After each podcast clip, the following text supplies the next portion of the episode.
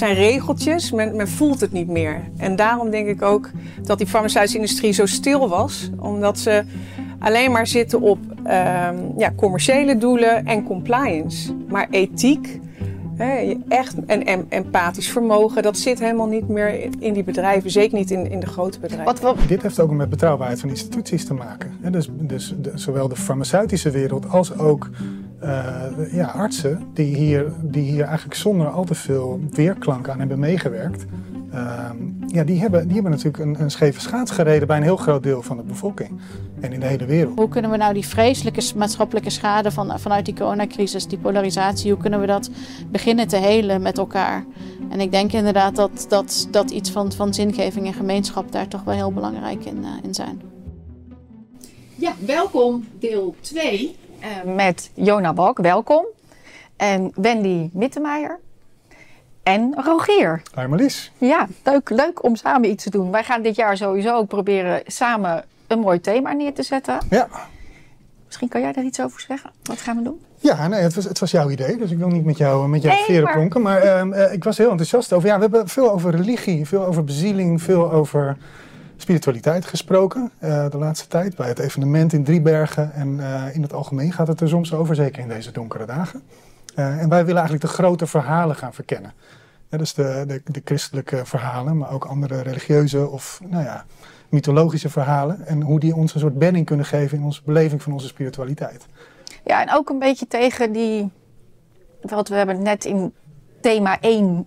Toch dat technocratische geweld. Ja. Die machine, zeg maar, waar je bijna in vermalen voelt. Daar gaan we het nu, denk ik, ook wel over hebben. Zeker. En ehm, ja, hoe kan je naar adem happen dan in die, in die machine?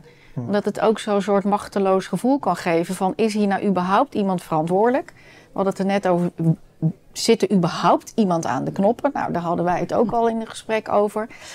Ehm, dus het sluit ook wel een beetje aan bij waar we het nu denk ik over gaan hebben. En dat ga jij proberen een beetje in te brengen. Van in dit gesprek hier aan deze tafel. Ja. Nou, Ehm, Wendy, en, Wendy en Jona hebben daar zelf ook wel, eh, ook wel veel over nagedacht. Hè? Dus als we, als we, we willen het eigenlijk een beetje over nou, Digital Services Act, eh, de WHO-activiteiten van het afgelopen jaar. En jullie zitten daar natuurlijk heel erg in. Eh, en we bespreken dat vaak. Nodigen we mensen als jullie uit om ons daarover op de hoogte te stellen. En eh, vanavond willen we eigenlijk toch iets meer naar dat wereldbeeld dat daarachter zit. Hè? Die, jij noemt het al die technocratische verstikking of die, die deken van technocratisering die over de wereld heen lijkt te komen te liggen. Eh, en jullie hebben daar ook wel wat dieper over nagedacht. Ehm, Ja, maar dus, ook iets wat je dus overkomt, wat kan je eraan doen? Hè? Dus jij bent bijvoorbeeld begonnen met de vierde golf. Kunnen we het vandaag over hebben? Ja. Jij komt vanuit eh nou, medisch ethiek. Jij, hebt, eh, jij werkt Ja, voor de ja, de farma. farmaceutische industrie kom ik uit. Hè? Ja, daarvoor heb ik wetenschappelijk onderzoek gedaan, maar de afgelopen jaren werk ik, eh, werk ik in de pharma. Ja. Maar jij zegt ook wel eh, tegen censorship. Ik ben zeker tegen censorship. Ja, niet iedereen die in de farmaceutische industrie Ja, dat- dat werkt koppelen we is gewoon voor aan censuur. Ja, dat wordt dus snel gekoppeld, ja. Nee, het zal je verbazen hoeveel mensen er in de pharma inderdaad eh, hier ook heel erg van, van geschrokken zijn. Ja. En dat is net als in iedere branche is dat een kleinere groep. Het is niet de meerderheid, denk ik, die zich er druk over maakt. Maar ook daar in die sector spelen dezelfde gevoelens als hier aan tafel. Ja. Daar kijken ook heel veel mensen, weet ik, uit de pharma nu naar de nieuwe wereld. Dus dat is wel hoopvol, toch? ah, Dat, is- dat is- omweert het nu buiten. Ja. dat zou zomaar kunnen. of, er, of er wordt eh, een hele zware kar gerold. Maar volgens, volgens mij heeft de kijker er geen last van. Ehm Jona, misschien iets over de vierde golf. Ja, eh, de vierde golf eh, heb ik natuurlijk ook al wat vaker over verteld. Maar is inderdaad een groep eh, mensen die samengekomen is eigenlijk tijdens de coronacrisis. Die heel erg schrok, precies van wat je ook zegt.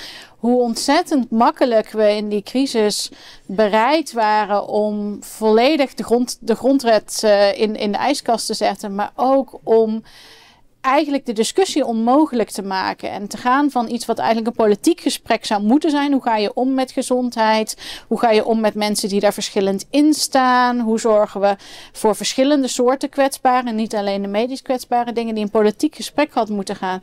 Eh, Zo makkelijk eigenlijk de mogelijkheid voor dat gesprek werd gesloten en over werd gegaan tot dashboards en modellen. En precies wat je die technocratische ideeën van ja, maar het model zegt dat het zo moet. Dus iedereen die zich daar iets tegen probeert te zeggen, die is tegen de wetenschap, die is tegen, tegen, uh, tegen de overheid en, en die moet de mond gesnoerd worden. En hoe wij zijn daar heel erg van geschrokken en zijn eigenlijk samengekomen om te denken van nou hoe voorkomen we dat in de toekomst crisissen weer op die manier behandeld zijn? Hoe, maak je, hoe hou je ruimte voor, dat, voor dat, wat een politiek gesprek zou moeten zijn? Kunnen we toch heel even eerst, voor voordat we dus toch wat dieper en filosofisch gaan, even puur waar, waar staan we nou met die wetgeving? Want dat. Uh, ja, ik weet het gewoon niet zo goed. Wat is er nou al door de Eerste Kamer heen? De wetgeving met de WHO, uh, eh, hoe heet die ook alweer? Die, ja, de uh, Pandemic Treaty. Ja, ja, ja, 30 ja. pagina's. Uh, wat is er door, wat niet? digitaal identiteitsbewijs. je voelt inderdaad zo'n net wat, wat, wat zich om je heen spant van... Ja, welke krachten spelen nu uiteindelijk als ik daar in dat ziekenbed lig en met jou als arts kom. Dus wat, wat bepaal jij het nou? Of bepaalt de WHO het? Of bepaalt Nederland het? Of bepaalt er een artsen eet het? Van ik ga het beste gewoon voor deze patiënt doen. Waar staan we? Ja. Ik snap die verwarring wel, want we zien dat er op zoveel niveaus vaak met zo weinig, uh, met, met zoveel haast en zo weinig publieke discussie van allerlei dingen worden gedaan. Dat ik kan me helemaal voorstellen dat je die vraag stelt van waar staan we eigenlijk. Nou, het wordt ook vaak aan mij gevraagd door vrienden en bekenden van is die wet er nou door of niet? Of... Ja. Ja. Ja, wat, zullen we één voor één even... Ja, precies. Even, ja, want je hebt het zeg maar verschillende. Misschien kan je landelijk, Europees en wereldniveau. Misschien moeten we het gewoon per, per niveau even... eerste WPG en ja. Dus in, in Nederland op landelijk niveau hebben we de wet publieke gezondheid. Pre-corona regelde de wet publieke gezondheid dat als iemand een heel erg besmettelijk virus had, dat moest dan van tevoren vastgelegd uh, uh, worden, bijvoorbeeld ebola of zo, uh, dat ze dan ook als ze dat niet wilden, wel in quarantaine geplaatst konden worden. Dus iemand komt in het ziekenhuis, blijkt ebola te hebben, mag de arts zeggen tegen je mag echt niet naar buiten, je mag echt niet uh, in, een, in deze bus stappen of naar een festival gaan en met je ebola. En die na de, tijdens de coronacrisis zijn lockdowns, verplichte mondkapjes, verplicht afstand houden, corona-toegangsbewijs allemaal via noodwetten geregeld. En het idee was op een gegeven moment van ja, al dat soort maatregelen willen we ook kunnen nemen als er een pandemie is. Niet alleen maar het isoleren van bijvoorbeeld een geïnfecteerde, maar hele hele uh, publieke ruimtes sluiten, uh, maatregelen over de hele bevolking uitleggen. En dat is nu geregeld in een nieuwe versie van de Wet Publieke Gezondheid. En die is aangenomen door de Tweede en de Eerste Kamer. Um, inmiddels een half jaar geleden. Ik had het ja. even was in mei uh, was het door de ja. Eerste Kamer. En die regelt eigenlijk dat dus publieke ruimtes gesloten kunnen worden, mondkapjes verplicht, afstand verplicht, scholen kunnen gesloten worden. Die regelt niet per se het coronatoegangsbewijs, maar er is wat twijfel tussen juristen of het wel mogelijk zou kunnen zijn om met die wet onderscheid te maken tussen gevaccineerden en ongevaccineerden. Maar dat, daar is nog wat. Dat is afhankelijk van hoe je de wet interpreteert. Dus dat is op landelijk niveau. Wat, Even voor we doorgaan. Ja? Wendy, want ja. dit is besloten zonder dat er een commissie is geweest van ja, zijn deze zonder, maatregelen precies, nou De maatregelen zinvol? zijn inderdaad niet eens geëvalueerd. Dat is natuurlijk een bizarre volgorde. Dat je eigenlijk nu al maatregelen gaat verankeren in wetgeving, terwijl die hele corona-enquête toen uh, werd uitgesteld. Terwijl natuurlijk de, de, beste volgorde was natuurlijk geweest: ga eerst evalueren en ga dan eens kijken of je bepaalde maatregelen wil opnemen. En misschien wil je er wel geen één opnemen, omdat ze uiteindelijk uh, niet effectief en misschien wel schadelijk zijn geweest. Nou ja, daar hebben wij natuurlijk wel zo onze ideeën over. Um, ja, dus die corona-enquête gaat er nu komen. Um, maar die wet is er nu al, die wijziging is al uh, ook goedgekeurd door de Eerste Kamer. En er zijn wel Kamerleden geweest, die hebben bijvoorbeeld uh, meneer Van Hatten van de PVV, die er zich daar uh, druk over heeft gemaakt. Haga. Van Haga, uh, Nicky Pauverwijde, zijn Pepijn van Houwelingen. Er zijn veel mensen geweest die hebben gewezen op, op, die, op die wijziging van die WPG, waar dat heen kan gaan. maar helaas, het is met een meerderheid aangenomen. Ja. De volgende. Jij hebt daar echt voor gestreden, hè? Zo tegen die WPG, ja, ja zeker. Het is toch Is er, is er nog een weg terug? Is, er, is, er nog een, is, het, is het waarschijnlijk dat er, nadat er wel een evaluatie heeft plaatsgevonden, dat die wet nog wezenlijk gewijzigd wordt? Het is een wet, dus ze kunnen hem gewoon wijzigen. De huidige, de huidige ja. eh, eh, Kamer en aan, aanstaand kabinet. Nou, goed, Het is jullie zitten, opvallend. jullie Ja. zitten daar natuurlijk, Ja. hè, jullie hebben veel Ja. contact met mensen. En, eh, en, de hij kan natuurlijk in positieve zin gaan wijzen, maar hij kan natuurlijk ook erger worden. Bijvoorbeeld wanneer die Pandemic Treaty Ja. wordt ondertekend, daar hadden wij het vandaag nog over, dat Ernst Kuipers geloof ik al had gezinspeeld van, eh, nou ja, dan zouden we eventueel die WPG ook weer kunnen aanpassen in lijn met die Pandemic Treaty. Dus Even dan, wat is, worden. wat is Pandemic Treaty? Wie van jullie twee pakt die? Ehm, ja, dat is een verdrag, ehm, een pandemieverdrag, eh, wat verschillende lidstaten kunnen tekenen eh, bij de WHO. De WHO heeft nu een nieuw verdrag opgesteld en daaronder valt dan nog eh, de International Health Regulations. Die vallen daar dan weer onder en die gaan volgens mij, als ik het goed zeg, kijk ook even naar jou, eh, automatisch in werking op het moment dat je dat verdrag ondertekent. Ja, dus international health regulations zijn de regulations die er nu al liggen voor de WHO, maar die amendement. Ja, er zijn die, die wijzigingen. verwijzigen ze Ja, elke paar, precies. paar jaar. Ja, ja. Of eh, nu is er een, een- een grote wijziging geweest. Normaal zouden die wijzigingen niet per se door het Nederlandse eh, parlement hoeven. Maar volgens mij is hier nu door de Tweede Kamer gezegd... wij willen daar nog een Ja, keertje iets, eh, iets van vinden. Dus dat is mooi. Ja, in juni heeft eh FVD daar met een aantal andere Kamerleden een brief voor opgesteld. Van nou ja, wij willen dat het langs het parlement gaat. Dus, en, en dat hebben ze voor de deadline gedaan. Dus dat is in ieder geval positief. Alleen nu moet er natuurlijk nog wel een debat komen. En ik hoop ook dat dat gaat komen. Het is bizar dat je daarvoor moet ingrijpen. Ja. Hè? Dat, dat dergelijk, want dit is nog, daarmee wordt de WPG volgens mij helemaal omzeild, toch? Als dit helemaal ondertekend is. Eh, dat, dat ligt aan hoe ze het zullen ja. verwoorden uiteindelijk. Kijk, op dit moment zijn de International Health Regulations, dus wat er al ligt, wat wij al eerder getekend hebben, dat is allemaal non-binding. Dus dat zijn adviezen, die zijn niet bindend. Maar het- er zijn mensen, waaronder dus de meeste Europese landen, die toekomstige WHO verdragen, die dus in de ook zullen regelen hoe getest wordt, hoe informatie wordt uitgewisseld, hoe omgegaan wordt met vaccinatiebewijzen en zo in een toekomstige pandemie. Eh, er zijn lidstaten, waaronder volgens mij Nederland, die dat willen zeggen van nou dit is bindend. Dus dat zou dan inderdaad de lokale wet overschrijden. En daarvan heeft dus Ernst Kuipers, wat je ook zei, ook gezegd van dat zou wel betekenen dat ook die wet publieke gezondheid in Nederland gewijzigd moet worden in overeenstemming eh, met de Pandemic Treaty. En een van de voorbeelden, volgens mij, die hij toen noemde, was om eh, inderdaad vaccinatietoegangbewijzen in Nederland in te gaan voeren. Daar zou dan weer een nieuwe wetswijziging voor nodig zijn, als dat in de Pandemic Treaty zou komen. En ook internationaal reizen? Ehm, nou ja, de WHO is in ieder geval bezig met een, eh, als ik het go- goed uit mijn hoofd heb geleerd, een Global Digital Health Certification Network. Eh, en daar kan een vaccinatie. Om dat makkelijk zo Ja. in de volksmond... eh, Ja, in de volksmond heet het vaccinatiepaspoort, een digitaal vaccinatiepaspoort. En daar zijn ze mee bezig. Dus ik kan me herinneren dat, volgens mij was het in juni, of dat Tedros kwam met een aankondiging van, nou, dit gaan we lanceren op basis van het Europese COVID-certificaat. Dat heeft goed gewerkt, zei hij. En eh, aan de hand van dit grote succes, nou, ik heb daar iets andere mening over, maar eh, gaan we dat nu verder ontwikkelen. En dan is het natuurlijk aan de landen dan zelf waarschijnlijk om dat wel of niet eh, te implementeren. Maar dat kan natuurlijk gaan betekenen dat landen zo'n ja, vaccinatiepaspoort gaan gebruiken. En dat zal ook betekenen dat je misschien niet overal meer heen kan als je bijvoorbeeld niet volledig gevaccineerd bent of je COVID-prik niet hebt gehad. En volledig gevaccineerd geldt dan ook de, de prikken als baby? Dus dan gaat alle vaccins erin? Um, ja, die mogelijkheid is er dan wel, maar de, zo concreet uh, staat het niet beschreven. Dat, ja, als je de documenten van de WHO leest, dan gaat het eigenlijk inderdaad om een soort digitale versie van het gele boekje. Dus iets waar gewoon al je Ja, wat is nou het gele boekje? Heb je het gele boekje? Het gele boekje is een. een uh, vroeger hadden we allemaal zo'n toch een, een, kaartje en daar schreef de arts dan op als je ja, als bij mij was een het nog. Ik kom uit 65. Dat was Ja? oranje. Oh ja, nee, ja. Nou, ik ben in Nee, die, was, die is geel begonnen, maar die is gewoon oud. Nee, nee, nee. nee. Ik, ik ben bijvoorbeeld in Zwitserland geboren. Dus ik heb een soort Frans-Duits kaartje inderdaad. Waar ooit in talen die ik zelf niet uh, kan begrijpen. Uh, de, die vaccins opgeschreven zijn. En volgens mij in 2005 of in 2000 of zo. Op een gegeven moment heeft de WHO gezegd.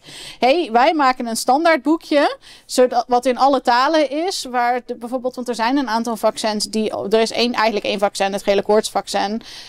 Um, waar uh, al eerder bepaalde verplichtingen voor bepaalde landen gelden. En zeiden wij maken één boekje, dan snapt iedereen het. Dan heb je niet al die verschillende kaartjes. En dat is het die gele dingen. boekje. Maar ik En dat heb- boekje is geel. Maar ik heb dat bijvoorbeeld dan helemaal niet. Nee, dat heb je ook alleen maar, denk ik, als je ooit naar een Afrikaans land hebt gereisd waar je een gele koortsvaccinatie. Want dan moest je, waar je een gele koortsvaccinatie voor nodig had. En dan moet dat in zo'n boekje staan. maar en dat zou de enige reden zijn waarom iemand in Nederland, denk ik, ooit Maar het is eigenlijk dus heel handig dat er nu een digitale versie Maar komt. zij willen Oh, maar dat vind ik heel versie. eng wat je ja, om, die, om die vraag die jij net stelt, hè, van, eh, mag je dan nog reizen als Ja. kind? Of moet je, hè, hoe, hoe- Ja. eh, moet je dan als kind gevaccineerd zijn? Mag je dan nog reizen? Wacht, even, er komt een vraag uit de chat. Ze, ze willen even Oh. aandacht. Sorry, moeten we Oké. even stopleggen? Ja. Eh, ja, kom maar door met de vraag uit de chat. Het was een grap hoor. Oké, Niet serieus. horen jullie mij? Ja, we horen je zeker. Eh, Willem, hebben we al een vraag vanuit de chat? Ze hebben nog niet eens een... Oh. Dan zitten wij meer in het gesprek. Ja, maar het eng is dus dat de WHO dat gaat bepalen voor ons dan. Hè? En een commissie bij de WHO, dat is het. Nou ja, ze, Ja, jij reageert gewoon heel de chat. Wacht, ze proberen hier iets. Oké, kom maar door. E- een van de vragen is, waarom ligt ivermectine nog niet bij de huisarts? Is, is dat het, Willem? In de apotheek? Die pakken we zo meteen op. Ik vind dat, eh, ik vind dat een beetje eh, er zo van rechts inkomen. Dus die pakken we zo Het is wel meteen. interessant. Kan Ja, het is een interessante vraag. Want er is ook eh, Rob eh Ellens is volgens mij net eh, vrijgesproken. Elens, ja. Dus we komen daar misschien wel op. Maar jouw punt verder. Ja, nee, jij zegt van hè, wat, wat mag er dan nog wel en wat mag er niet. Nou, het enge, als, als dit inderdaad bindende verdragen worden, is dat ergens een commissie van wijzen. Nou, we hebben inmiddels wat ervaring met dergelijke commissie. en vooral de manier, hè, de samenstelling en de manier waarop die dan eh, in ons geval dan het beleid op het katshuis zeg maar, beïnvloeden. In plaats van dat er gewoon in de treffenzaal netjes over vergaderd wordt met notulen en alles erbij. Eh, dat bepaalt dan zo'n commissie ergens, nou ja, hè, eh, zeg maar waar. En die bepaalt dan hoe in de hele wereld dat soort dingen uitgerold worden. Ja, maar dat, dat- dat, dat- is het bedreigende. Dat is het bedreigende. En kijk, de vaccinatiebereidheid, daarom vroeg ik het. Is het alleen coronavaccin? Want je ziet de vaccinatiebereidheid sowieso naar beneden gaan. Hè, omdat men het gewoon niet meer vertrouwt. Eh, misschien zich beter laat voorlichten. Dat moet ieder maar voor zichzelf bepalen. Maar je ziet in ieder geval de hele vaccinatiebereidheid ook om je kind eh, te laten vaccineren. Dat is behoorlijk naar beneden aan het gaan. Dan zou dit dus weer een tool zijn. Zo van, nou ja, oké, als je dat dan dus niet Ja, doet. als jij wil reizen, dan, Dan, moet je wel... Als jij met je kinderen Ja, wil reizen, dan ja. moet je ze helemaal laten vaccineren. Dat was natuurlijk ook al zo'n dreiging vanuit de kleuterscholen. Want als je kind niet gevaccineerd is, mag niet het ook naar de niet opvang. mag het niet naar de opvang. Of maar kleuterschool is misschien een heel ouderwets woord. Maar dat, net gezegd. Oranje boekjes, kleuterschool, maakt allemaal niet uit. Uit 65 kom. Dus dat is. Oké, ja. Dus eh, nou ja, dat, dat is natuurlijk toch een heel bedreigend wereldbeeld. Ja, het hoeft ook niet eens op die manier te gaan. Hè? Want het nadeel, of waarom ik geen probleem heb met het gele boekje, maar wel zorgen maken over een elektronische variant, is omdat je hoeft helemaal geen moeite te doen om zo'n elektronisch certificaat te controleren. Dus het is niet eens zozeer dat de WHO in al zijn wijsheid zal zeggen deze vaccins zijn wel of niet verplicht. Want je kunt je best wel voorstellen dat daar tegengas gegeven wordt uit landen, bijvoorbeeld Afrikaanse landen, waar niet alle vaccinaties bijvoorbeeld beschikbaar zijn. Maar een vliegmaatschappij kan ook gewoon zeggen: oh ja, aan de deur moet je je van het vliegtuig moet je je QR-code laten zien. Dus het hoeft niet eens via de WHO te gaan. In principe kunnen particuliere eh, bedrijven kunnen of bedrijven kunnen gewoon zeggen eh, van oh ja alleen eh, als je je recente coronavaccinatie hebt gehad, mag je met ons vliegen. Landen kunnen inderdaad heel makkelijk Ja, het aan en uitzetten of bij nou ja dat is natuurlijk de volgende. Daar zijn nog wel wat wetgeving in veel landen denk ik die dat tegenhoudt. Ehm, daar was in Nederland nog, daar zou wel een andere wetswijziging voor nodig zijn, denk ik. Ik ben geen jurist, dus ik spreek hier heel erg eh, buiten, mijn, buiten mijn comfortzone. Maar volgens mij, voordat je iemand werk mag weigeren, duurt wel langer. Maar goed, bij de vliegmaatschappij hebben we dat natuurlijk gezien. Dat daar eh, mensen ontslagen zijn als ze niet eh, gevaccineerd waren voor corona. Dus de ja, je maakt het gewoon heel veel makkelijker om, om, te ga, om, om die differentiatie te maken op bas- basis van vaccinatiestatus. En dat is gewoon een differentiatie die we nooit zouden willen, moeten willen maken. En hoe ver zijn we daar dan nu van af? Dus, want dat was zo, zijn we even gestart. Waar staan we nu? Dus hoe, hoe ver zijn we, of kunnen we nog ingrijpen? En dus die wet die er doorheen is in Nederland, wat jij vroeg, kan misschien nog teruggedraaid worden. Maar die treaty, treaty Ja, die hoeven we niet te ondertekenen. Hè? Dus het, kan nog dat, dat Nederland misschien niet tekent. Ik begreep dat uh, Slowakije, die heeft nu uh, prime minister. En die heeft het nu heeft gezegd, ik ga het niet tekenen. Dus het hoeft niet. En ik hoop ook, nu met een nieuwe politieke wind die door Den Haag waait, dat het misschien ook niet gaat gebeuren. Maar ja, neem niet weg dat natuurlijk waarschijnlijk heel veel landen wel tekenen. Dus dat je wel, dat heel veel buurlanden dat misschien wel gaan doen. Dus dat het straks wel moeilijker gaat worden, verwacht ik, om te reizen. Dus dat het niet meer voor iedereen even makkelijk zal zijn om ieder land binnen te komen. Is dit iets wat gaat Dat vallen in 24, dit besluit? Of? Ja, in 24. eh, ja. Er komt inderdaad de definitieve versie van, de, van de, het verdrag met oog op het tekenen inderdaad in, in 2024. Dat, daarna is er nog volgens mij een proces van een jaar of anderhalf jaar waarin er goedkeuring en alle parlementen ter wereld en zo moet worden verkregen. Ja. Maar kijk, voor zoiets als die digitaal. Ik, ik maak mij nog niet eens zo heel. Kijk, een aantal dingen in die treaty, dat zal zo snel niet lopen. Daar zit echt nog wel tijd tussen, inderdaad, voordat het gaat. Maar zo'n vaccinatiebewijs, daar maak ik me dus wel heel veel zorgen over.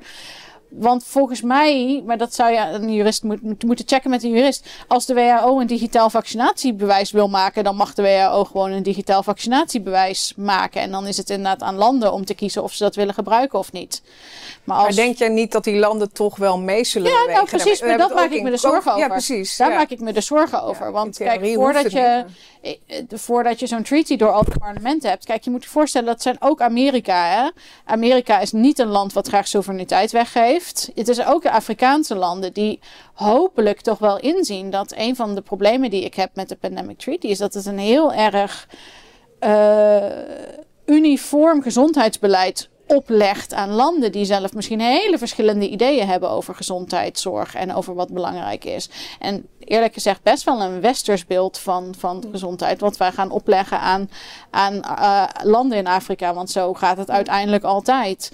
Dus je moet voorstellen, die landen zouden dat verdrag ook nog moeten tekenen. Dus dat, daar zit allemaal wel wat, wat tijd tussen. Maar ja, zo'n vaccinatiebewijs of zo, als de WHO dat wil maken, kunnen ze dat volgens mij gewoon maken. Dat Rogier, ik zou graag jou nu het woord willen geven. Want ik vind, je komt dan toch ook bij het gegeven van... Ja, wat is, wat is de waarheid? En het is toch juist ook zo fijn dat, dat iedere cultuur of integriteit van het lichaam, ieder individu... ehm, ik dacht in ieder geval te leven in een wereld waarin dat zo was. Integriteit van het lichaam. En dat je als cultuur kan bepalen hoe vinden we dan dat we de waarheid definiëren. Maar dat die nu zo globalistisch wordt neergezet, waardoor die een soort als de absolute waarheid. En daar moet iedereen naar luisteren. Artsen, burgers, regeringen. Ik zou van jou graag daar een reflectie op willen. Ja, nou ik denk dat, dat we die analyse dit jaar bij, eh, bij de Nieuwe Wereld best wel veel gemaakt hebben. Dat dit heeft te maken met de netwerkmacht. En dus je ziet ook, dit gaat niet via eh, overleggen tussen soevereine overheden. Eh, deels wel, maar dan in, in, het, in de context van de EU. Waar dan iemand als Rutte, die demissionair is, die echt nul legitimiteit nog heeft om dat soort dingen af te spreken. Gewoon nog ja, allerlei dingen eh, nu gewoon zijn handtekening nog onderzet. Onder andere nou ja, DSA en al die ontwikkelingen zullen we misschien ook zo meteen nog even bespreken. Maar dus de hele censuur op internet. Ehm, ik ben benieuwd hoe dat gaan we straks nog over hebben met Elon Musk en hoe die, hoe die nou te, te grazen wordt genomen door de Europese Commissie. Ehm, maar het vindt voornamelijk plaats in dat soort netwerken ja, en in, die, die vermaledijde NGO's. Hè. Dus die, die netwerkmacht, die elite zogezegd, hè, die, die beweegt zich door structuren die niet meer te maken hebben met nationale parlementen, met, ehm, ja, met, met eh, volkssoevereiniteit zou je kunnen zeggen, of de soevereiniteit van, een, eh, van de individuele landen. Ehm, volgens mij hebben we die analyse best wel, best wel goed, goed eh, voor het voetlicht gebracht steeds. Ehm, ik ben wel benieuwd naar jullie perspectief ook op de, op de logica die daarachter zit. Dat is een beetje een stokpaardje van mij, moet ik wel zeggen. Maar Ja, ja, we gaan zo naar de logica. En, maar bij mij werkt het zo, dus ik vind het even wel een goede reflectie dat je zegt, daar hebben we ook op gereflecteerd. ja, Maar ik ga steeds terug naar, naar in, mijn- in mijn hoofd van, omdat ik het niet kan geloven dat het zo is, moet ik het iedere keer opnieuw horen. En ik denk dat best veel mensen dat hebben. Weet je, het is een soort wereldbeeld waar je je bijna niet toe kan verhouden. Dat, dat, ehm, ja, dat we in een wereld leven waarin eigenlijk die NGO's zo machtsgreep hebben Maar gedaan. het hele, jij zegt al hè, dat je vanuit een bepaalde cultuur of een bepaalde gemeenschap of een manier van samenleven dan iets te zeggen zou hebben over welke wet en regelgeving er over je wordt uitgestort. Ja, dat is al helemaal... Ja, dan, is ja, dan hebben mensen het al, wat is cultuur? Ja, maar dat, is al, dat is al een soort reactionair begrip. En, je, en die, die gemeenschap van waaruit je samen je, je leefwereld vormgeeft vanuit een bepaald idee van wat het goede leven is. Ja, dat is al een soort van reactionair, fascistisch idee geworden. Ja, maar het is of, of de kleuterschool, het woord de kleuterschool. Het is een echo uit het verleden. Ja, nee, dat moet het basisonderwijs zijn. hè. Dus, eh, ja. Maar Ja. ik vind het vooral heel raar hoeveel mensen er zo mee zijn gegaan. Hè, Het, het werd op een gegeven moment zo opgelegd van boven. Nou, we hebben nu een lockdown, we hebben nu een QR-pas. En dan kunnen jouw familieleden en vrienden kunnen niet in het restaurant naar binnen en jij wel. En hoeveel mensen daar eigenlijk gewoon zo in meegingen. Ja. Ik, ik had inderdaad gedacht van eh, we komen uit een cultuur waarin we trots zijn op onze autonomie. En respect voor lichamelijke integriteit. En zelfs in de farmaceutische industrie respecteren we dat altijd. Hè? Dat is al een heel belangrijke waarde. Zelfs daar werd dat uitgedragen. En dat ging zo hop, overboord. Ik begreep er niets van. En, en niemand protesteerde. Ja, ik vind dat nog steeds ongelooflijk. Nou, en daarom is denk ik ook, ehm, eh, nou ja, even de redactie zegt ook GoFundMe. Eh ik weet niet of ze bedoelen dat, we- dat er nu mensen bij ons moeten storten op GoFundMe. Maar in ieder geval, eh, die is zeg maar op een gegeven moment ook een soort verlamd, zeg maar, als instituut in, in Canada. Ik weet niet of je dat mee hebt gekregen. Nee? Ja, jawel, jawel. Ja, weet ik. Ja, Ja, bij die klopt. truckers. Dus Ja, bij mensen truckers. storten Ja. geld. ja. En dat werd ook zeg maar gewoon gezegd van nee, dat mag niet. Ja. Dus daar staan we niet achter. Dus daarom is deze wetgeving ja, toch Ja, wel ergens uiterst beangstigend. Ergens vind ik het ook wel weer logisch. Hè? Dus zo'n bank of zo'n big pharma, zo'n farmaceutische gigant of zo'n big tech bedrijf. Die werken inderdaad vanuit een soort logica van compliance. Of inderdaad een soort ethische richtlijn. Van oké, je moet je zo en zo en zo gedragen. Ehm, dat staat in compleet contrast met een houding van dat je in verbinding blijft met waarom bestaan wij eigenlijk. Hè? Dus Facebook zegt wel, we zijn er om de wereld te verbinden. Maar waar dat bedrijf, en dat merk je aan alles, eigenlijk vanuit opereert, is oké, hoe kunnen we zoveel mogelijk data gratis mijnen? En Ja. Dus wat zo'n Zuckerberg zegt achter de schermen is, ze geven ons gratis al die data. Daar kunnen we miljarden mee verdienen. Hè, dus, eh, en ook zo'n farmaceut, ja, het, het, het spijt me, maar ik heb echt niet het idee dat daar ehm, in meerderheid in die corporate structuren die daar bestaan, in meerderheid mensen denken, nee, maar wij, wij zijn mooie medicijnen aan het maken om de wereld gezonder te maken. En want gezond maken doe je nou ook niet door medicijnen. Je, je, daar heb je al een bepaalde ziekte voor nodig. Dus Nou, heel veel mensen geloven dat wel oprecht hoor in de pharma. En, en ik denk er is ook heel veel storytelling, heel veel marketing. En die, die gaat naar buiten, maar die is ook binnen de bedrijven. Dus ik weet, ik weet zeker dat heel veel mensen bij, bij Pfizer of Janssen echt geloven, oprecht, dat zij de wereld hebben gered. Dat is Met- ook bij Coca-Cola. Ik ken ook mensen Ja. die bij Coca-Cola die- die die- denken Ja. dat hele gezonde... Dus- dus daar zit- Nestlé ook, want die geven water aan. Afrikaanse, Afrikaanse dorpjes, leveren ze water en de hele wereld wordt volgepompt met plastic en wat er allemaal nog meer... En, eh, en, en daarnaast denk ik ook dat je gelijk hebt dat er zeker in die toplaag heel vaak een moreel kompas ontbreekt. En dat heb je natuurlijk echt ook in de coronatijd gezien. Er was echt geen fabrikant die heeft gezegd van hé, hey, wat raar, er worden nu geneesmiddelen gebruikt om mensen uit te sluiten. Misschien moeten we daar eens iets van gaan zeggen. Hè, want wij zijn een partner in care en eh, laten we ons, onze ethische kant een keer eh, zien. Ja, en dat zag je niet. En dan merk ik toch van ja, volgens mij heb jij dat wel eens gezegd. Een bedrijf heeft geen moreel kompas of heeft, heeft geen hart. Hè? Dat zijn mensen. Nou ja, wel, Ja. ik zei altijd dat, dat dat wel kon, maar ik denk dat je gelijk hebt. en dat die mensen gingen ook mee. Hè? Dat die gingen gaan gewoon mee, ja. En uiteindelijk gaat het toch om geld verdienen en kijken ze gewoon van, nou ja, we kunnen beter nu even ons, ons mond houden. Dat is beter, want anders dan zijn we weg, liggen we eruit. Ja, dat, Ja. En dat ligt toch wel aan dat wereldbeeld Ja. en, de, en, de, en de, Precies. de, het soort ethiek dat in, in onze wereld, in, die, in, in dit soort structuren nou ja, het is ethiek tot een bepaalde grens en het mag niet de zakelijke belangen schaden. En tot daar probeert men heel ethisch te zijn en roept men, we zijn compliant. Hm. Maar wat die het, zijn, het, is, het zijn regeltjes, men, men voelt het niet meer. En daarom denk ik ook dat die farmaceutische industrie zo stil was, omdat ze alleen maar zitten op ehm, ja, commerciële doelen en compliance. Maar ethiek, hè, echt en, en empathisch vermogen, dat zit helemaal niet meer in die bedrijven. Zeker niet in, in de grote bedrijven. Wat, wat, wat, wat versta jij dan onder ethiek? Ja, dat je zelf gaat nadenken bij alles wat je doet, of dat het juiste is voor, in dit geval, eh, nou ja, de eindgebruiker van die geneesmiddelen. Dus ben jij nog wel oprecht eh, het beste aan het doen voor die patiënt? Maar ik vind dat een heel verwarrend iets, want aan de andere kant wordt die ethiek eh, aan bedrijven maximaal opgelegd. En dus nu eh, door middel van ESG ehm, moeten alle bedrijven, zeg maar, ehm, volgens bepaalde manieren eh, ja, CO2-neutraal, Ja, duurzaam zijn. duurzaam zijn. Ik zeg niet per se dat ik dat verkeerd vind, maar dat, dat die ethiek wordt. Ik doe, die krijg zelfs geen banklening meer als je zeg maar niet eh, voldoet aan die regelgeving. Ehm, dus in die zin lijkt ethiek juist iets heel belangrijks te zijn in deze samenleving. Ehm, ja, eigenlijk is de ethiek verworden tot regeltjes. Hè? Het volgen van de regeltjes. En iemand heeft ergens bovenin ja, besloten dat dat is wat, wat goed is. Het zit, al, het zit Ja, ergens maar daar hoef je in- zelf niet meer over na te denken. Je moet gewoon... Nee, maar hij is heel dwingend. Ja, het zit, het is heel het zit al in dwingend. jouw, jouw mooie schets net. Hè? Hoe jij vertelt eh, dat je steeds nagaat bij elke handeling. Hè? Voldoe ik aan bepaalde regels of is dit de juiste manier om te handelen? Terwijl dat is een hele individualistische Ja, opvatting van ethiek. Dat zit hier, precies. Dat komt echt vanuit jezelf. Ja, maar Ja. De, een, een, een, eh, en, en dat is ook wel, ja, eh, Ad en Jelle halen niet voor niets vaak Aristoteles en Hegel aan. Dat is een heel andere manier om te denken over ethiek, namelijk vanuit een bepaalde houding, die vanuit een bepaald eh, beeld van wat het goede leven is, wordt ingetraind bij mensen. Daarom is dat onderwijs ook zo belangrijk. Ja.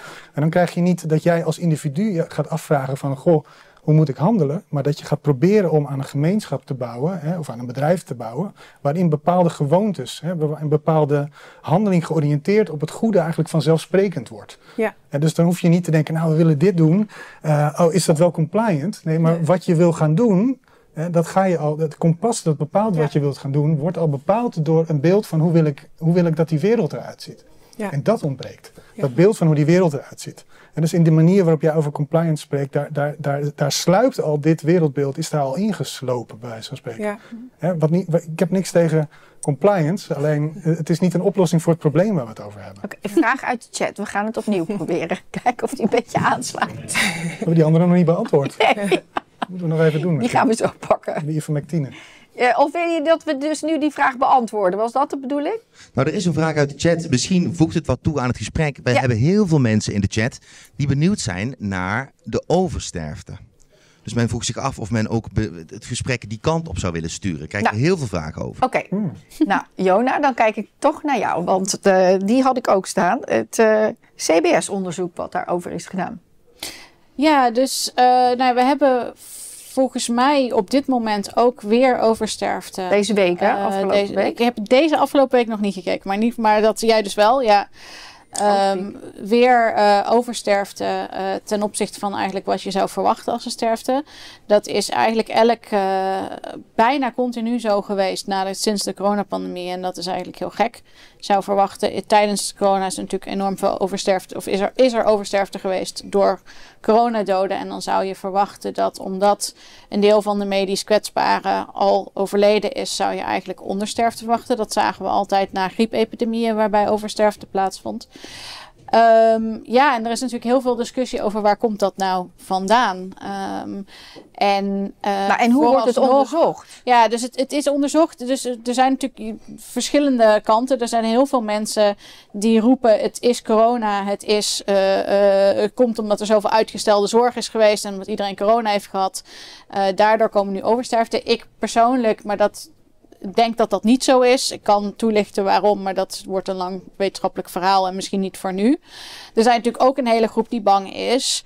eh, komt dit door de vaccinaties? We hebben natuurlijk een vaccinatietechniek met eh, geen lange termijn follow-up eh, data wereldwijd geïmplementeerd. mRNA. En namelijk de mRNA-techniek, inderdaad. Ehm, en er zijn natuurlijk mensen die heel erg, die begrijpelijk zeggen van, oh, en sindsdien hebben we oversterfte. Nou, je hebt natuurlijk het onderzoek van Theo Schetters gedaan heeft, wat laat zien dat steeds inderdaad die oversterfte, een groot deel van die oversterfte steeds qua tijd een tijdsrelatie heeft met die vaccinatiecampagnes. Ja, dat je steeds een piek ziet Ja. naar een grote vaccinatiecampagne. Dat is natuurlijk ver van bewijzend. Oh, wacht, Eh, ik moet nu sch- misschien even blablabla zeggen, want vorige keer zijn we daardoor geband.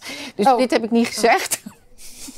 Nou, je kunt wel zeggen dat er mensen zijn die beweren dat. Dat. Er zijn- Er zijn mensen die beweren dat. Ja. nou ja, dat, Maar die tijdsrelatie... die- zelfcensuur doen. Nee, ja, maar direct worden we weer geband. Ja, oké. Wil je dat ik... Mag Ja, ga maar door, ja, ik ja. laat me niet graag censureren.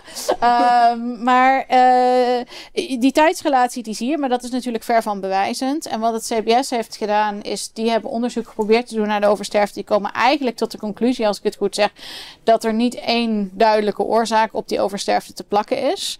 Maar die hebben heel erg stellig, in een heel groot, ook door het RIVM en door VWS en door allerlei wetenschappelijke instanties getweet en eh, noemt conclusie getrokken: het kan niet de vaccins zijn. En die conclusie hebben ze getrokken op basis van een onderzoek waar ik wel echt van schrik. Dat is zeg maar van Je, schrikt van de kwaliteit. dusdanig slechte kwaliteit en niet in staat om die vraag te beantwoorden. Dat ik echt schrik dat, de, ja, het, toch weer hè, ik schrik nog steeds. Erg hè? Ja, maar dat, dat was precies dat mijn ik reflectie toch net nog ook. steeds schrik dat, dat, dat ze zoiets zo stellig neer zouden zetten over zo'n ongelooflijk belangrijk antwoord. Want heel, eh, Ronald Meester heeft heel goed eh, ehm, dat onderzoek van, eh, geanalyseerd en, en daar, daarbij zijn analyse en zijn eigenlijk weerwoord op dat onderzoek neergezet. Ook dat zal ik nu niet allemaal herhalen, maar heel erg in het kort wat er uit het CBS-onderzoek la- laat zien, is dat niet alleen zijn mensen minder waarschijnlijk om te overlijden aan corona als ze gevaccineerd zijn, maar in de weken na vaccinatie zijn mensen ook minder waarschijnlijk om te overlijden aan hart- en vaatziekten, aan kanker, aan allerlei dingen. Dus eh, er zijn twee opties. Of dat onderzoek van het CBS klopt. En dat houdt dus in dat elk immunologieboek wat bestaat herschreven moet worden. Want dat betekent dat een vaccin tegen corona ook tegen kanker werkt. Of dat onderzoek klopt niet. En natuurlijk is het niet zo dat coronavaccins beschermen tegen kanker. Het heet, is wat heet het healthy vaccine effect. Dat is een heel erg bekend fenomeen en alle vaccinonderzoeken hebben daar last van. Namelijk, als je gewoon gaat kijken in een bevolking eh, waar je mensen vaccineert die dat willen. Mensen die op het punt staan om te overlijden aan kanker. Gaan niet nog naar de, helemaal in de auto naar een GGD om een vaccinatie te halen. Mensen die op dat moment opgenomen liggen in het ziekenhuis met een longontsteking. Die misschien binnen een paar weken aan die longontsteking gaan overlijden. Gaan niet in de auto om naar de GGD te gaan om een vac- coronavaccinatie te halen. Dus dat is een artefact. Dat lijkt alsof het beschermt. Maar dat betekent gelijk natuurlijk per definitie dat dat onderzoek nooit in staat was om aan te tonen of nou wel of niet die vaccins iets met die oversterfte te maken hebben. En dat je dat. En nogmaals, dat, dat, daarmee zeg ik niet eens dat ik bewijs heb dat vaccinatie wel leidt tot oversterfte. Dat heb ik natuurlijk niet. Maar dat jij bereid bent om iets zo stellig te zeggen, wat zo duidelijk niet het hele verhaal is, niet juist is, ja, daarmee ondermijn je de wetenschap, daarmee ondermijn je de hele medische wereld, het vertrouwen in de overheid, wat al historisch laag is, en het vertrouwen in andere vaccins. Mensen gaan zeggen, oké, nou, dit is totaal onzin. Klopt al die informatie die ik krijg van het RIVM over die andere vaccins wel? Zijn ze het ergens in een ander land wel aan het onderzoeken? Ehm, even kijken. Ja, er zijn wel verschillende eh, wetenschappers op dit moment bezig met ehm, eh, pathologisch onderzoek. Dus om te kijken of je bijvoorbeeld het, het spike-eiwit van het vaccin eh, bij een overleden persoon in het, in het hart aantreft. Of eh, nou ja, in een andere lichaamsdelen. Dus er wordt wel, dat weet ik, dat onderzoek vindt plaats. Ik weet, en ik weet wel dat er ook in andere landen ook wel net meerdere Theo Schetters bestaan. Die inderdaad ook zulke grafieken maken. En dat de oversterfte in meerdere landen een probleem is. En dat je daar dezelfde censuur ziet en dezelfde doofpotachtige praktijken. Want zo noem ik het toch maar. Ja, het is misschien wat eh controversieel om te zeggen. Maar Nee ik heb zelf het idee dat dit echt meer een soort witwasoperatie is geweest. Eh, eh, een flutonderzoek waar, op basis waarvan je dat, die conclusie helemaal niet kan trekken. Maar meteen wel heel stellig met grote kop in de krant. En Marion Koopmans die zegt zo, het is ontrafeld. Hè, het mysterie is opgelost. Deze mensen willen dat het afgesloten wordt. Terwijl dit nog helemaal niet Ja. duidelijk is. En, En, er is nog een vraag, maar ik wil toch nog even één ding vragen voordat we naar, een- naar die vraag gaan. Ik weet niet wie van jullie twee eh, daarop kan beantwoorden, maar buiten zeg maar het experimentele mRNA, eh, wat, ja, waar we gewoon heel weinig van weten, blijkt dus nu ook een aantal batches vervuild DNA. Als ik het zo goed zeg, hè? dus toch vervuild Mhm, ja. DNA. Of er zitten in de batches die zijn vervuild met DNA. Hoe moet ik het zeggen? Ja, DNA-contaminatie. ja. Ja. Dus eh, ja, en dat is blijkbaar, dan doe je echt aan gentherapie. Of ik bedoel dan, Oh, dat woord, dat gentherapie. dat is ook echt zo'n zo'n Nou, weer het. iets. Nee, juist niet. Juist niet. Nee, nee, nee. De- we, we hadden een wet gentherapie en dat omschrijft gentherapie als alle vormen van therapie waarbij genetisch materiaal te pas komt. Ik heb zelf onderzoeken gedaan onder de gentherapie-wetgeving door vaccins waar iets in het DNA gesleuteld was.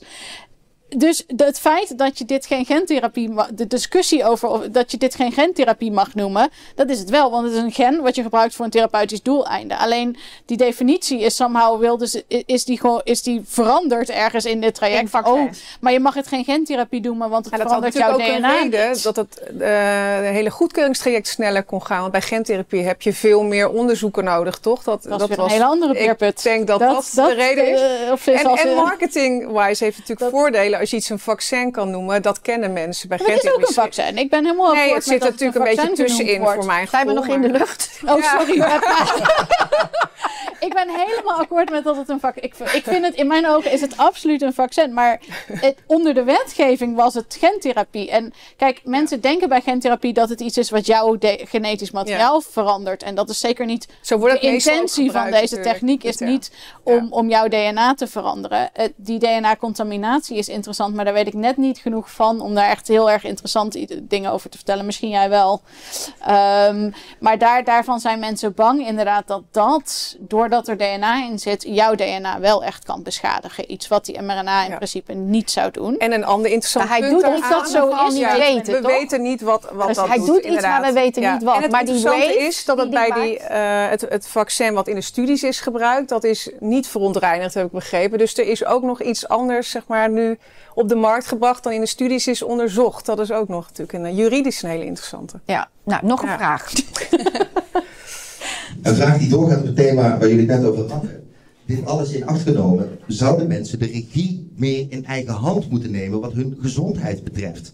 Bijvoorbeeld door meer te letten op hun leefstijl. Opdat ze dan ook minder kwetsbaar worden voor virussen. is een vraag van Hessel ter Brugge. Ja, maar dat is helemaal niet vermarktbaar, Willem. Dat lijkt me niet verstandig.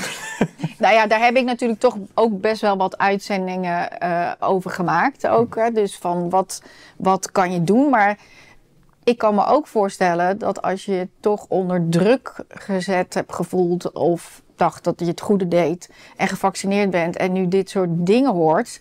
kan je het nog rewinden. Ik, ik hoor iets van nanokinose of zoiets. Hè. Dus dat er Want wel. je kan detoxen of zo. Ja, want je, kan detoxen. Dat je denkt van nou, oké, ik krijg het toch steeds warmer. Eh, Ik wil deze gentherapie, die geen gentherapie heet, ehm, uit mijn lichaam hebben. Is, Ja, is ik er weet wel dan dat een cardioloog in Amerika, Pieter McCullough, is er Ja. volgens mij wel mee bezig. Eh, ik volg dat niet heel erg. Misschien even die naam nog goed zeggen, dan kunnen mensen het zelf daar zoeken. Ja, zeg ik ik het weet- goed? Ja, Eh, Pieter ik met- denk het wel, ja. Pieter was er toch mee Pieter, bezig? eh, ja. McCall- ja, McCullough. Ja, Vast McCullough. iemand, in, McCullough, ja. vast iemand in de chat die dat heeft. ja, ja. ja. Dus die heeft een soort heel Die heeft een soort protocol. Ja, maar ik weet dus niet eh, of dat werkt, of dat effectief is. Dat heb ik dus eh, even. Dat is dan maar even mijn disclaimer. Geen idee. Ja, er zit, er zit natuurlijk, het is een mooie vraag. Ik maak even een grapje Ja. over. Maar de, de vraag. ehm, dit heeft ook met betrouwbaarheid van instituties te maken. Dus dus de- zowel de farmaceutische wereld als ook eh, ja, artsen, die hier, die hier eigenlijk zonder al te veel weerklank aan hebben meegewerkt. ehm, ja, die hebben, die hebben natuurlijk een, een scheve schaats gereden bij een heel groot deel van de bevolking. En in de hele wereld. Dus, ehm, dus ik snap die, die reactie dan wel. Ja, moet je het niet meer in eigen hand nemen? Uh, ja, dat klinkt, dat klinkt voor mij dan meteen weer zo polemisch van ik stap eruit. Dus uh, ik denk dat het sowieso verstandig is om verantwoordelijkheid te nemen voor je eigen gezondheid. Ga Nou, volgens mij is het prima inderdaad om- bewegen, om uit te stappen uit fastfood. eh, inderdaad, Ja, en bewegen. dat, en dat was natuurlijk ook, de, denk ik, de verstandige reactie van veel mensen. Van ja, avondklok, ja, ik ga gewoon hardlopen. Ja. Hè, uh, de, ik weet eigenlijk niet of je dat mag zeggen, maar goed. Uh, Nee, dat, dat, dat mag je zeggen. ik, heb dat, ik heb dat zelf in ieder geval wel gedaan. Hardlopen mag. Maar, nou ja, nee, maar niet In op. combinatie Ik, ik, ik roep nu op tot het breken van de wet. Nee, maar het, het, het- dat, Ja, soms is dat nodig, denk ik. Sowieso. Ja. maar wel Nou, hoe, we hoe zijn hier lekker radicaal bezig. Ben je niet de braafste? Nee, dat, nee, maar dat, dat is helemaal niet. De camera's staan al uit, toch? Dat is nogal lang van YouTube gehaald. Nee, maar ik vind het wel een hele goede vraag. Want het is natuurlijk wel absurd geweest eh, dat we het steeds hadden over gezondheid. Terwijl we werden opgesloten, niet mochten knuffelen, we, moesten vaccins nemen. Terwijl er, er werd helemaal niet gesproken over een gezonde leefstijl, goed voor jezelf zorgen. En er werd gezegd, ja, maar we zitten nu in crisis. Dus hè, eh, daar hebben we nu helemaal geen, geen tijd voor om al die ongezonde mensen nu gezond te maken. Maar er wordt nog steeds niet over gesproken. De focus blijft op vaccins, blijft op die overheidscontrole. Terwijl ik denk, laten we mensen veel meer in hun kracht gaan zetten. Dat is een mooie term, of empoweren. Uh, en ja, mensen ook het vertrouwen geven in hun lichaam. En, en ja, tools geven om ja, met, hun, met hun lichaam aan de slag te gaan op een goede manier. Ik denk dat daar uh, toch wel de, en, de uh, toekomst ligt. Misschien niet het goed geld. Eten maar wel bewerkt sneller dan, die, dan, dan Ja. dat men een nieuw vaccin ontwikkeld Ja. heeft. Ik ga toch even oproepen, vergeet niet vrienden, bekenden te vragen. Abonneer, we zijn in de race naar de 100.000. 100.000, ja. Ik vind het Nog, nog een ongelooflijk. paar honderd. Ja. Ik zat bij het begin. Dus nummer 1, Zijn- nummer zijn 2, jullie er al bijna? nummer 3. Ja, nog 7 of 600. eh, 600 nog. Dus Oké. ja, abonneer je als je ons wil steunen met Petje Af. Of als je wat wil doneren. We zitten in de oudjaars eh dagrace. Verras, verras ons, want wij geloven eigenlijk niet meer dat het vanavond te halen is. Gezien de, maar Jawel, als iedereen die nu kijkt, zeg maar, Ja. een vriend of vriendin of iedereen die bij jou op de bank zit, eh, dan eh, verras ons. Eh, dan, als we vanavond live die 100.000, dan, eh, dan gaat het dak er hier gewoon helemaal af. Nou, ik Ja. vind het sowieso al heel bijzonder. Want we doen niks, zeg maar, om. Ehm, eh, het is echt organisch. Ja. Dus het is totaal organische groei. Het is niks met eh, extra dingen pitchen. Nou, social media heeft ook bij ons heel lang ergens eh, achterin gelegen. Dus ik vind het heel bijzonder dat mensen ons toch zo ja, organisch gevonden hebben. Gewoon omdat het ze aanspreekt en eh, hopelijk vinden dat we goede content maken. Dan was er nog een vraag die, we- die ik zei, die parkeer ik eventjes. Was dat nou hydroglycine? Ivermectine. Ivermectine. Ivermectine. Ivermectine. Waarom ligt dat nog niet in de schappen? Wat, Ja. Dat is misschien jouw terrein, hè? Nou ja, ik denk dat de dokter misschien... Ja, Wat nou is ja, dokter? nou, eh, niet zo heel veel. Eh ivermectine ligt op zich gewoon in de schappen. Als, in, je kunt Als jij een recept het voorschrijft. voor. Als ik, er- ik, kan, ik kan gewoon een recept via de ivermectine eh, voorschrijven. Maar mag jij het voorschrijven? Eh, zeker. Ehm, alleen wat gebleken is, is dat het off-label voorschrijven, dus het, het voorschrijven voor corona, dat werd, daar werd ineens, eh, eh, mens, ja, daar werden ineens, eh, ja, artsen, kwamen artsen voor in de problemen. Dat is in die zin zonder bepaald een uitspraak te doen over of ivermectine nou wel of niet en in welke situatie wel of niet tegen corona werkt. Gewoon puur omdat ik daar niet zo heel goed in zit zelf. Ehm, en er zijn gewoon, het is gewoon controversieel. Er zijn gewoon tegenstrijdige wetenschappelijke onderzoeken. Er zijn onderzoeken die een effect aantonen, er zijn onderzoeken die geen effect aantonen. Maar het is zo politiek geworden nu dat ik er ook eigenlijk geen vertrouwen meer in heb dat er goede onderzoeken gedaan worden die niet al super bevooroordeeld zijn. Ehm, En waarom, waarom specifiek bij, bij ja, dat vind ik heel twee? raar, want ivermectine is een heel veilig middel. Ivermectine is een middel wat in Afrika eh, aan hele, hele dorpen gege- gegeven wordt als anti-wormmiddel. Het is in principe een heel veilig middel. Ehm, waarom nou zo heel erg agressief opgetreden moest worden tegen artsen die dat voorschreven eh, eh, voor corona, dat vind ik heel gek. Ehm, het off-label voorschrijven van geneesmiddelen is iets wat vaker gebeurt. Dat moet dat natuurlijk altijd met zelf, toestemming van de Precies. patiënt. Dus er moet heel eerlijk aan de patiënt worden uitgelegd van... goh, ik schrijf dit voor, eh, ehm, maar er is eigenlijk geen wetenschappelijk bewijs. Ik, kan het, ik doe, denk dit en dit en dit erachter. In de beginfase van de coronapandemie hebben wij... eh, in veel ziekenhuizen, waaronder het ziekenhuis waar ik toen werkte, iedereen chloroquine gegeven. Dat was ook een off-label behandeling. Uiteindelijk, in ieder geval in de ziekenhuispopulatie, leek dat niet zoveel te doen bij mensen die al in het ziekenhuis lagen. Want die waren al Ehm, in een verder stadium. Ja. Daar, ja, daar, daar doe ik dus ook geen uitspraak in, omdat ook daar tegenstrijdige studies zijn. En ik weet gewoon niet zo heel goed hoe het nu precies wel of niet zit. Ik heb me er ook niet zo heel erg in verdiept. Ik ben meer van, van, van de vaccins. En ik, ik, ehm, dus dat ik pin me er niet op vast, maar dat hebben we heel lang gedaan. En dat is iets wat, wat veel vaker gebeurt. Dus waarom daar zo agressief tegen opgetreden was, dat, dat vind ik Ja, gek. Dat in vind ik meer pandemie, politiek toch? gemotiveerd dan was. dat het, eh, Ja, eh, dan dat het zeg maar echt uit, uit zorg over, over veiligheid werd gemotiveerd. Ehm, maar het ligt in theorie wel in de schap. Je kunt het voorschrijven, alleen om een of andere reden wordt heel specifiek tegen dit middel. Is nu een beetje als voorstokpaardje geworden van eh, dat is eh, onwetenschappelijk. Je had er toch nog iets over te Sorry. zeggen. Ja, ja, Ja. Nou ja, wat mij opviel inderdaad toen is... Je zit in een pandemie en er is geen eerste lijns medicatie. En er zijn artsen die positieve ervaringen hebben. En in plaats van die nou te omarmen te zeggen... Goh, we gaan dit nou eens even heel goed uitzoeken. Want misschien hebben we wat. Werd het meteen weggezet als kwakzalverij. En eh, hè, als, als schadelijk, ook gevaarlijk. Terwijl ik dacht van, het is helemaal niet, niet gevaarlijk. Het is een heel mild bijwerkend profiel. En ja, toen ging bij mij wel wat alarmbellen af. Ik denk, hier is wel iets anders aan de hand. En, en ik denk zelf, ik kan dat niet bewijzen, maar dat dat te maken had met die vaccins die eraan gingen komen. En dat dat te veel, ja, eh, hoe zeg je dat, Eh, te veel concurrentie gaf eigenlijk. Nou ja, je Voor voelt dat traject, dat, dat Je voelt groepsbildingstraject. natuurlijk wel die, ja, dat, je die, dat je die overheid dan toch een beetje vervreemdend gaat aankijken. Zelfs zo iemand als jij, die uit de ethiek, Ja, farma-industrie, zelfs jij zit dan, jij bent wantrouwig geworden. ja, ja. Dus, dus dat, Ja, ik vertrouwde hiervoor zelfs de inspectie en, en eh, de, de reclame, of de, de code geneesmiddelen, reclame, stichting. eh, ja, allemaal instanties waar ik dacht, nou, ja, daar heb ik wel heel veel vertrouwen in. En nu denk ik, oh, en het CBS bijvoorbeeld. Eh, gezondheidsraad. En ik heb dingen voorbij zien komen afgelopen jaar. En ik denk, ja, het klopt gewoon niet. Er zit belangenverstrengeling. Het is En, fout. en, en daarin speelt dat. eh, is- het oké om een beetje naar die duiding van Ja, hoe, hoe hebben we ons dit laten moeten al aanleunen? bijna gaan afronden. Ja, precies. En ik weet dat jullie nog wel wat noten op jullie zang Ja. hebben, ook op dat. Kom door. Ehm, nee, maar jij zegt nu, hè, het is gevaarlijk om dat voor te schrijven. Hè? Eh, het is gevaarlijk. Dat is eigenlijk het argument dat steeds gebruikt wordt eh, om hele logische eh, oplossingen, hele logische maatregelen niet, niet te nemen. Hè? Het, is, het is gevaarlijk of het is, of het is onpraktisch. Hè? Dus het is Ja. veel makkelijker en veiliger om enzovoorts. Ja. In Amerika heb je een hele volkstammen die zeggen stay safe als ze elkaar gezien hebben. Ja. Niet meer van hey, tot de volgende keer, leuk iets gezien te hebben. Nee, stay safe. Ja, Er is een soort angst eh, in die maatschappij geslopen van waaruit kennelijk dus ook die, die massa, of die, want daar verbazen wij ons en wij zitten allemaal een beetje ja, buiten, buiten, buiten dat type massa heb ik het idee. Misschien zitten wij, dat is nog een ander thema, hè, misschien zitten wij in een ander soort massa waar we ook inderdaad, bubbel. als mensen maar in ons kamp zitten, dan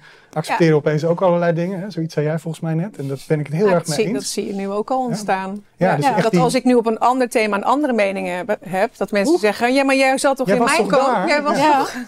Ja, dus daar moet je Ja. eigenlijk net zo goed voor oppassen als voor oppassen, hè, de, ja. de, de, de, de, Dat je niet dan weer automatisch meegaat met die mening als het gaat om klimaat of, eh, of de oorlog, noem maar wat. Ja, maar hebben jullie ook het idee, want dat is de- de- de- mijn idee is te zorgen dat dat het argument steeds is. En dat mensen Ja. ook echt, als je mensen spreekt die zich dan laten vaccineren of zo, of die dan niet meer naar buiten gaan, ja, die zijn gewoon bang. Die zijn bang om dood te gaan, die zijn bang om niet optimaal te leven.